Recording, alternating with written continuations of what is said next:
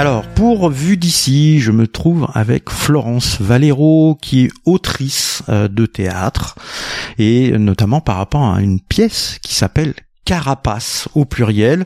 On va en parler ensemble. On est euh, on est en visioconférence, hein, comme euh, avec cette période-là, c'est un peu compliqué de d'avoir des rendez-vous physiques. Bonjour Florence. Bonjour, Franck. Alors, euh, Florence, vous êtes autrice de théâtre, c'est ça? Alors, qu'est-ce que, comment c'est venu? Depuis combien de temps vous faites ça? Euh, alors en fait à la base euh, je suis comédienne intermittente du spectacle et mhm. j'ai beaucoup travaillé avec deux metteurs en scène qui m'ont aussi inspiré l'écriture. Le premier c'est Julien Gaillard et le deuxième c'est Pascal Kirsch donc ils m'ont formé euh, à la fois au métier de comédienne et aussi à cette sensibilité du texte de théâtre. Déjà, j'écrivais aussi pas mal de poésie et j'ai été publiée euh, en tant que poète aux éditions L'Arbre à Parole, euh, enfin oui, qui sont tenues par Antoine Vauters, l'écrivain Antoine Vauters, qui est assez, enfin assez populaire maintenant. Et et et donc voilà, donc j'en suis venue à, à l'écriture de théâtre parce qu'elle est pas si différente que la poésie et, euh, et surtout, ce qui m'intéressait, c'était la narration, les personnages et l'incarnation sur scène. Donc, euh, ça faisait, euh, enfin, pour moi, c'était une recette assez inspirante et qui était pas forcément si loin où ça prolongeait mon, mon métier de comédienne. Et euh, je me suis lancée là-dedans en, on va dire 2016, ouais. L'écriture de théâtre après la poésie 2016. Voilà. D'accord. Oui, ça fait ça, commence à faire quelques années maintenant. Donc euh, Oui oui, bah, ça fait cinq ans. donc ça commence à et donc il y a eu plusieurs pièces décrites? Euh, ouais, il y en a eu une qui a été publiée euh, il y a un an et demi aux éditions Les Signes, qui s'appelle Attraction, mhm. que j'ai mis ouais bien deux ans et demi, trois ans à écrire parce qu'elle est basée sur le drame de Tchernobyl. Ah, euh, voilà. Donc euh, du point de vue euh, de, du point de vue d'une française qui euh, est née dans une zone qui a été affectée par le nuage. Mhm en France et euh, ah bon je, je, croyais que le nuage s'était arrêté à la frontière. Ouais voilà c'est ce que tout le monde dit mais euh, mais c'est faux. Oui. Euh, enfin ça on l'a bien prouvé. Et euh, donc je, je suis née à, à Martigues et mmh. et ça a quand même été bien touché je sais pas, je pense que je portais toujours ça en moi et, et j'ai vraiment voulu me confronter à ce sujet euh, il y a cinq ans. Hmm. Je j'ai fait plein de recherches, je suis allée en Ukraine aussi. et, euh, mais c'est pour ça que ça a mis du temps. Le... Exactement, hmm. exactement. Et je voulais pas dire n'importe quoi non plus. C'est pas parce que j'ai un point de vue occidental euh, sur hmm. l'Ukraine ou la, la Russie que voilà. J'avais, enfin, fallait vraiment que je, je structure, on va dire la chose. Bon bah très bien. Bon déjà une bonne entrée en matière. Donc on voit que vous faites des recherches, euh, etc. et que c'est des, des pièces de théâtre bien construites. Donc nous on est là pour Carapace. Euh, donc Carapace c'est votre nouvelle pièce de théâtre que vous avez enregistrée en format audio, mais ça on va en parler un petit peu plus tard. Et donc Carapace c'est euh, inspiré d'une histoire vraie. Alors. Sans nous révéler toute l'histoire, bien entendu, parce que voilà, on va on, va donner un petit peu de choses euh, aux auditeurs et aux auditrices, c'est que ils vont pouvoir entendre cette pièce euh, grâce à vous et, et, à Radio Ems, parce qu'on va on va le mettre à, on va la mettre à disposition. Mais donc, elle est inspirée d'une histoire vraie. C'est quoi tout petit peu cette histoire. ok, ben, euh, contrairement à, Tchernobyl, qui est un fait historique avéré, là, je me suis vraiment intéressée à une personne. Euh, à une dame qui avait presque 50 ans quand je l'ai rencontrée. Elle avait les cheveux rouges et elle attendait à la sortie d'un théâtre. Euh, j'étais allée voir ce jour-là jouer un ami et donc je la vois distribuer des dessins de coccinelle euh, à l'équipe du théâtre, euh, à d'autres personnes, très joviales, très enjouées, avec un enfant euh, à côté d'elle, enfin son, son fils, qui devait avoir 8-9 ans à l'époque. Et, euh, et elle s'avance vers moi. Elle me distribue un dessin de coccinelle. je lui dis que je patiente, que j'attends mon ami qui est encore en loge. Et, et je, et je, et je sais pas pourquoi elle, enfin, elle, elle, continue à me parler de ses dessins, qu'elle fait beaucoup d'œuvres caritatives, euh, qu'elle a, elle a beaucoup de missions auprès euh, d'enfants hospitalisés, euh, voilà, qu'elle aime beaucoup les spectacles, qu'elle euh, et qu'elle distribue ses dessins à des gens à la fois qui la touchent et qu'elle veut aider, comme mhm. des petits porte-bonheur. Mais mais moi je me dis c'est enfin c'est c'est qui cette femme aussi? Enfin malgré toute la sympathie qu'elle me qu'elle qu'elle me je sais pas qu'elle me renvoie je me dis qu'est-ce qu'il y a derrière aussi? Ou, est-ce qu'elle a un travail? Et puis c'est qui le père de cet enfant? Etc enfin en fait il y avait plein de questions qui me venaient. Hmm. et euh, je me suis dit il y a des personnes comme ça qu'on n'a pas envie de laisser en chemin.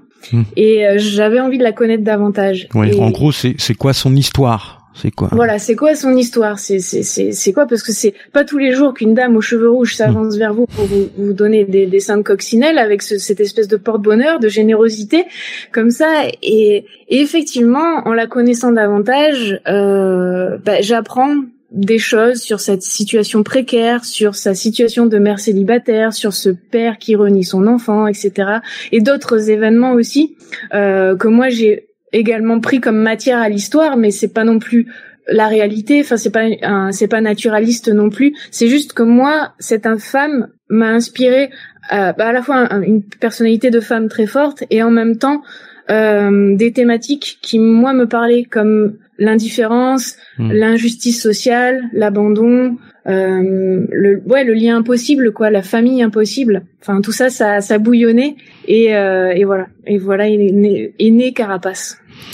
Euh, mais alors, Carapace, c'est né avec sa contribution, avec elle ou Je lui, ouais. Alors, je lui ai dit que euh, que je voulais écrire sur elle. Mhm. Voilà, par rapport à tous les tous les éléments qu'elle me donnait, euh, par rapport aussi à son grand cœur ou ses missions caritatives. Et euh, ouais, ouais, je lui ai dit, je, je vais écrire à, à partir de, de vous. Et elle me dit ok. Après, elle, elle, elle, me dit moi je sais pas écrire, moi je fabrique des objets, etc. J'aime beaucoup les histoires, mais je saurais pas écrire une histoire. Et moi je dis bah oui, moi moi j'ai envie euh, d'écrire sur vous. Et, et en plus j'avais envie de le faire, mais à partir du point de vue de l'enfant, parce que je me suis dit cet enfant euh, à qui il est arrivé aussi beaucoup mmh. d'aventures. Euh, Qu'est-ce qu'il pense de tout ça? Euh, Est-ce qu'il se questionne pas sur ses origines non plus? Enfin voilà, il y avait plein de choses qui me venaient. Je me suis dit, si je veux raconter l'histoire de cette femme, c'est à, partir du point de vue de son enfant. Mmh. Voilà. Et, dans la pièce de théâtre, j'ai dit qu'il avait 17 ans, alors qu'en vrai, il en a un peu moins. Mmh. Il entre dans l'adolescence, mais voilà. Et qu'est-ce que ça fait un, petit ado rebelle euh, Qu'est-ce qu'il a à dire sur sa maman qui, qui est très énigmatique au demeurant? Voilà. Oui, parce que des, cheveux rouges, euh, bon, on n'en voit pas tout le temps. Euh, bon, après c'est sympa, euh, mais euh, comme des cheveux bleus ou verts, c'est assez rare. Alors il y a donc donc belle histoire alors, parce qu'on va pas voilà faut, faut pas qu'on raconte quand même euh, ce serait dommage. Euh, on va pas spoiler comme on dit. Mm. et puis donc est venue l'idée de de faire ça en format audio. Parce que du coup là voilà on, peut révéler aux auditeurs et aux auditrices que euh, qui nous écoutent euh, à la radio euh, et qui vont nous écouter du coup en podcast que que cette pièce de théâtre. Vous l'avez enregistrée en plusieurs épisodes sonores mhm. et qu'on va pouvoir l'écouter voilà on va pouvoir écouter cette pièce de théâtre en podcast. Alors comment c'est venu cette idée de le faire en de, le faire en format sonore? Les événements ont fait que, donc la crise sanitaire, mmh. euh, le confinement, l'arrêt des spectacles, euh, du spectacle vivant, là ça va faire un an. Bon, heureusement ça va réouvrir le 19, 19 mai, donc on espère. Euh, ouais, avec des jauges, mais voilà, ça va quand même un peu rouvrir, quoi. Ouais, mais normalement ça réouvre. Et donc il y avait cette question ce projet, il y avait beaucoup de comédiens. Mmh. Il y a toujours beaucoup de comédiens. D'ailleurs, il s'est agrandi avec les, les voix supplémentaires quoi, quoi, en faire alors que euh, les, les, budgets sont à sec ou en tout cas sont en suspens, hmm. euh, qu'on peut pas le démarcher parce que les salles aussi sont fermées. Hmm. On aurait pu s'organiser peut-être une résidence à titre privé avec des professionnels, mais après quand il y a eu les 10 kilomètres, etc. Enfin, c'était, enfin pour moi c'était une pièce trop fragile euh, pour pouvoir se lancer dans une résidence comme ça pendant cette période. Donc quoi faire? Soit filmer quelque chose, hmm. soit euh, enregistrer et avec une, enfin, en faisant une réunion avec l'équipe, on s'est dit. Euh, d'ailleurs, je remercie plus l'équipe parce que c'est eux qui ont eu plus l'idée que moi. Euh, il me dit ah mais ça, ça serait très bien pour une pièce audio. Voilà, c'est ton écriture se prête à de l'audio. Ah. Et, et, c'est vrai parce que, enfin, la première attraction, mon, texte sur Tchernobyl, il avait été sélectionné au comité de lecture de France Culture. Donc, en fait, c'était quelque chose déjà qui a amené à, à une parole radiophonique. Donc cette pièce, euh, voilà. Et donc tout de suite, on s'est lancé là-dedans. Voilà. Alors, euh, on, il est décliné. Alors la pièce est déclinée en, en, plusieurs épisodes, en quatre épisodes. Pourquoi quatre épisodes? Parce que c'est c'est ce qui se prête, c'est ce qui se serait prêté si ça avait été une pièce de théâtre ou euh, ou autrement? Euh, si ça avait été une pièce de théâtre, on aurait déroulé les 1h20 sur scène sans entracte mmh. toutes les 20 minutes. Mais là, en épisode, c'est il y a, y a quand même cet effet d'écouter. L'écoute, elle est quand même pas pareille que euh, de voir un spectacle. Et euh, puis pour ménager une forme de suspense, euh, de, de, de fidélité aussi de l'auditeur. Mhm. Donc je me suis dit, je vais voir ce que ça fait de faire des tranches à peu près égales en quatre. Mhm. Et ça, ça tombait bien en fait parce que ça faisait 20, 20 et 20, enfin 4 fois 20. Et, et à chaque fois ça tombait à un endroit où je pense, enfin pour l'avoir fait un peu écouter à, des amis, ça ça tombe bien. On a envie d'en savoir plus. Oui, c'est ce que j'allais dire parce que c'est peut-être pas forcément dans la construction d'une pièce de théâtre de, tomber à, à, environ 20 minutes à chaque fois, donc ce qui est plutôt bien. Comme ça, ça fait vraiment euh, quatre épisodes et puis euh, notre entretien qui sera le premier épisode, euh, l'épisode zéro, oui, voilà, on va dire, voilà, bon, qui fait pas partie de la pièce de théâtre. Alors on va parler un petit peu de un petit peu de l'équipe euh. Donc il y a une longue. Euh, alors on va pas citer tous les noms parce que sinon euh, là on on, on s'en sort plus. Euh, alors voilà, sans, sans, sans faire offense à, à, à, à tout le monde, euh, on va parler peut-être de l'équipe en général et peut-être de certains certaines personnes qui qui pour vous ont été plus moteurs dans l'ensemble de, de, la création de, de, de ces de ces épisodes audio. voilà qui qui a été le premier noyau? Parce que, comme vous l'avez dit tout à l'heure, il y en a, il y a des voix qui se, qui sont venues se rajouter. Donc, en gros, c'était qui le premier noyau euh, pour cette pièce de théâtre? Alors le premier noyau, si vous regardez la, fiche que je vous ai euh, envoyée, c'est les sept personnes qui sont au départ, mmh. euh, qui sont citées. Donc eux, c'est les sept comédiens qui sont sur scène. D'accord. voilà. Mathias de Gaël. Ouais. Voilà. Laure Caral. Ouais. Xavier Berlioz. Oui. Marie Lagré, Mélodie Leblay, Alexandra David et Antoine Sastre. Voilà. Exactement. Ça, c'est les premiers noms. et bien, et bien entendu, euh, Florence Valero, écriture et réalisation. Ouais. Euh, là, alors, du coup, la réalisation, euh, et on va parler de l'équipe hein, en même temps. Euh, la réalisation en, en, format audio par rapport à, un format euh, donc euh, sur scène de, théâtre, euh, ça, ça, change vraiment? ouais, ouais, j'ai envie de dire parce qu'on se concentre vraiment. Alors au niveau de la direction d'acteur, non, mmh. pas forcément, mais on se concentre quand même vraiment sur la enfin qu'est-ce qui se dégage de la voix mmh. dans le jeu alors que sur scène c'est quand même les corps les mouvements il y a je veux dire, l'engagement, il est le même. Seulement, il faut rajouter sur scène les déplacements et euh, cette, enfin ouais, cette circulation des corps, la scénographie, etc. Là, la voix, bon, ben c'est un micro, c'est euh, c'est le jeu du comédien, mais quand même ça, hein, ça réduit, ça réduit à, à, l'outil de la voix, mmh, mmh. on va dire. Et donc du coup, faut, faut mieux travailler les intonations. Euh... Bah, j'ai envie de dire les toujours bah, comme un, comédien de théâtre, mais les, mm. les intentions quoi. Qu'est-ce qui sort euh, spontanément du cœur ou de mm. des émotions, même si on est immobile devant un micro avec un casque quoi. Ouais ouais. Oui, puis on, on on, on, entend quand quelqu'un parle, euh, enfin sans le voir, on entend quand la personne parle et qu'elle sourit. Ça s'entend le sourire ah à la voix. Ah, c'est énorme, hein, c'est vraiment le, le, le, son. Il y a, y a, des choses qui se transmettent. Alors euh, donc tout ça, euh, du coup, il y a eu plein, plein, plein de monde. Hein. Il y en a eu plein d'autres encore après. il y a eu encore une dizaine ou une douzaine de personnes qui, ont, qui ont qui ont enregistré toutes les voix. Le mixage, c'est Quentin Degris. Ouais. Voilà, faut faut le rappeler. Ah bah oui, Nous, on aime bien hein, ceux ouais, qui ouais. mixent en, Ah en bah, bien radio. euh, c'est c'est quand même un travail très important. Ouais. Et, euh, et et tout ça, ça a pris combien de temps l'enregistrement de ces quatre épisodes?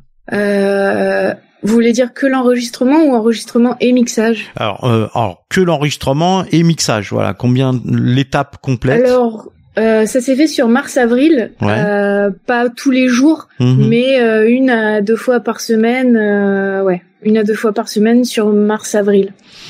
Et, en, et en parallèle le mixage aussi, parce qu'on mixait scène par scène, parce que tout s'est fait à distance aussi. C'est ce que j'allais dire. Voilà, comment comment ça Ouais. s'est mixé? Est-ce que vous avez mixé une fois que vous aviez euh, tout ce qu'il fallait pour un épisode ou euh, non C'était scène par scène? D'accord. Ouais, alors au début on a fait l'épisode 1, mais ça lui faisait beaucoup d'infos à Quentin, ce Mm, que je mm. comprends, et puis moi aussi, je, le faisais entrer dans un univers qui était plus subtil que lui, ce qu'il avait à, à, à faire, parce qu'il il compose souvent des, des musiques Mhm. pour des euh, univers euh, très forts ou euh, Mhm. enfin avec une atmosphère soit de film d'horreur ou soit de, de fantastique, de science-fiction. Là, je lui demandais quelque chose de, de quand même plus, même s'il y a de la fantaisie, de quand même plus euh, tranche de vie, euh, comédie dramatique. Donc euh, voilà, il, il fallait entrer dans dans mon univers, que c'était pas forcément évident pour pour lui. Mais après, il a il a super bien géré. C'est juste que l'épisode 1, il fallait pas que je lui envoie tout comme ça, en, en- enfin tout tout en un bloc. Ouais, quoi. ça faisait beaucoup quoi. Mais euh, mais après on a trouvé notre rythme, on Mhm. s'est accordé, on a fait scène par scène et euh, ça composait euh, les épisodes, etc. Et, et on a ouais, on a accordé nos violons et ça s'est très très bien passé. Donc ça a duré deux mois quoi. Ouais à peu près. À peu Je près. dis pas tous les, je sais pas 24 Oui, oui, heures sur oui. 24, mais à peu près. ouais. Oui, mais du début à la fin, ça a duré deux mois. Ouais, Euh, et puis donc dans toute cette histoire, il y a eu nous. Nous, on s'est, Oui. voilà, on est rentré en contact. Euh, alors, bah, vous pouvez dire aux auditeurs, aux auditrices comment ça s'est passé. Je, bon, je peux le raconter aussi, mais c'est c'est mieux que ça soit vous. Ouais. euh, alors tout d'abord, bah, c'est Mélodie Leblé qui est euh, citée dans les comédiennes, qui m'avait beaucoup accompagnée aussi à l'assistana euh, avant, euh, avant Mhm. sur la, la, la mise en scène de Carapace, euh, qui m'a dit euh, ah ben j'ai travaillé avec une comédienne qui s'appelle Pauline Moijon Vallès, euh, qui est aussi une grande amie et euh, qui m'a dit qu'elle travaillait euh, avec euh, Radio MS. euh, voilà, elle avait fait des podcasts, des super podcasts d'ailleurs que j'ai écoutés. Parenthèse. Et Oui. euh, voilà, elle connaît Franck Boissier. Voilà, elle a, elle a, elle a un- une chronique qui s'appelle euh, Génération Z. Voilà, qu'elle avait commencé en podcast, qu'elle avait fait en podcast, et puis on s'est Ouais. rencontrés. Et voilà, maintenant, Ouais, ouais, euh, maintenant ça passe le mardi et le jeudi à 18h30. J'en fais un peu la promo du coup, Super, puisque c'est, c'est un peu grâce à elle qu'on s'est rencontrés, quoi. Oui, voilà, c'est euh, c'est grâce à Pauline et qui par ailleurs euh, j'ai pu vraiment humainement la rencontrer et, et très belle personne et elle a très bien contribué aussi à une des voix euh, de Carapace. euh, voilà, donc c'est c'est quand même le, le chaînon ou le pont, c'est Mélodie Pauline jusqu'à vous. Donc voilà, et puis euh, voilà, vous avez pris contact, euh, voilà, vous m'avez envoyé un message et puis euh, on s'est appelé et euh, ouais. et on a dit banco, super idée, voilà, euh, parce que bah, c'est la première fois qu'on va faire ça euh, avec Radio ah Ems. D'accord. On a, euh, alors, on a déjà eu des comédiens, des comédiennes. euh, voilà, moi j'ai déjà eu des, des entretiens, mais mais euh, alors une autrice de théâtre, euh, non. Euh, si vous êtes la première. Bon. Euh, et euh, enfin dans, dans ce cadre-là quoi euh, et, et pour parler d'une pièce de théâtre et, et diffuser une pièce de théâtre euh, ou- en, en audio sur notre podcast alors pourquoi on le met en podcast? Parce qu'on en avait beaucoup parlé voilà pour que les auditeurs les auditrices sachent un peu. On en a on a beaucoup échangé avec Florence et il y avait l'idée de est-ce qu'on fait en direct ou pas? Mais en direct ça faisait euh, donc ça faisait 1h20 à la suite. Et euh, c'est pas sûr que les gens allaient être euh, comme dans une pièce de théâtre à écouter pendant 1h20 à la suite. Et donc est venue l'idée de dire bon on va le faire en, podcast et on va le faire en épisode. Comme ça les gens pourront faire des pauses et à la limite revenir en arrière réécouter euh, pour euh, pour se recaler à la suite. C'est disponible en podcast sur sur notre plateforme. Alors pour trouver alors c'est carapace au pluriel avec un s carapace Radio MS. Et donc là, vous allez tomber sur la playlist. Euh, eh ben, si vous nous écoutez en podcast, eh ben, c'est que vous y êtes, puisque il y aura cet entretien en premier et puis les quatre épisodes à la suite de Carapace que vous pourrez écouter euh, bah, tranquillement euh, chez vous euh, depuis nos applications, téléphone, depuis votre ordinateur, depuis voilà, depuis depuis plein plein de choses connectées à Internet. Vous allez avoir le, les noms de tout le monde. voilà, on les a pas cités, mais ils seront tous donnés dans les dans les épisodes. voilà, vous pouvez voir toutes les voix, toutes les toutes les personnes qui ont participé à Carapace, et puis puis bah le les tout ce qui est crédit, musique, mixage, etc. Voilà. Donc ça va être sympa. Bah oui. ouais. et, puis on verra ben, si on refait quelque chose parce que on va voir le, succès que ça peut avoir. Bon après euh, tout ce qu'on vous souhaite c'est que vous puissiez la faire en vrai sur scène euh, cette pièce de théâtre. C'est quand même mieux. Voilà. Moi, je suis pas, un, moi, je suis pas un grand euh, fan de théâtre. J'aime bien quand j'y vais, j'aime bien. Je préfère le cinéma, moi. Oui, j'aime bien cette ambiance de cinéma, mais voilà. Euh, mais c'est vrai que, enfin bon, voilà, le théâtre, c'est, c'est quelque chose de vivant. Il y a des gens, ça, ça transmet une passion. Euh, euh donc, euh, et vous allez voir, la, la, passion, elle est là. Vous, vous la sentez dans l'audio. Il y a vraiment, ils se sont donnés, les comédiennes et les comédiens se sont vraiment donnés c'est c'est un beau euh, c'est un beau spectacle. Voilà. merci. Mais pour dire qu'on peut faire du théâtre cinématographique aussi. Moi, je pense que cette pièce, en la développant, euh, elle, elle aurait quelque chose de cinématographique, qui jouerait beaucoup sur le son, la lumière, ou mhm. peu de déplacement, ou en tout cas euh, un, texte très pas pas forcément ouais très proche de ce qu'on pourrait trouver au cinéma euh, dans dans l'implication du jeu, en tout cas, je pense. Mhm. Voilà pour, le dire. Une pièce intimiste, on va dire un petit peu. Alors, une dernière question avant de se quitter, Florence. La personne qui vous a inspiré cette histoire, est-ce que vous êtes encore en contact avec elle? Oui. Oui? Oui, Est-ce qu'elle est au courant que vous l'avez fait en audio, etc. Bah super. Eh ben on, eh ben on lui dit, euh, on lui dit bonjour. voilà. C'est grâce à vous quelque part, Madame, que tout ça se réalise euh, avec l'énergie de plein de monde autour. Mais c'est votre histoire qui fait que euh, qu'on est là et qu'on en parle. Voilà, donc merci à vous d'avoir permis à Florence de pouvoir euh, parler de vous, de votre histoire. Merci Florence, merci à toute l'équipe euh, qui a participé à Carapace.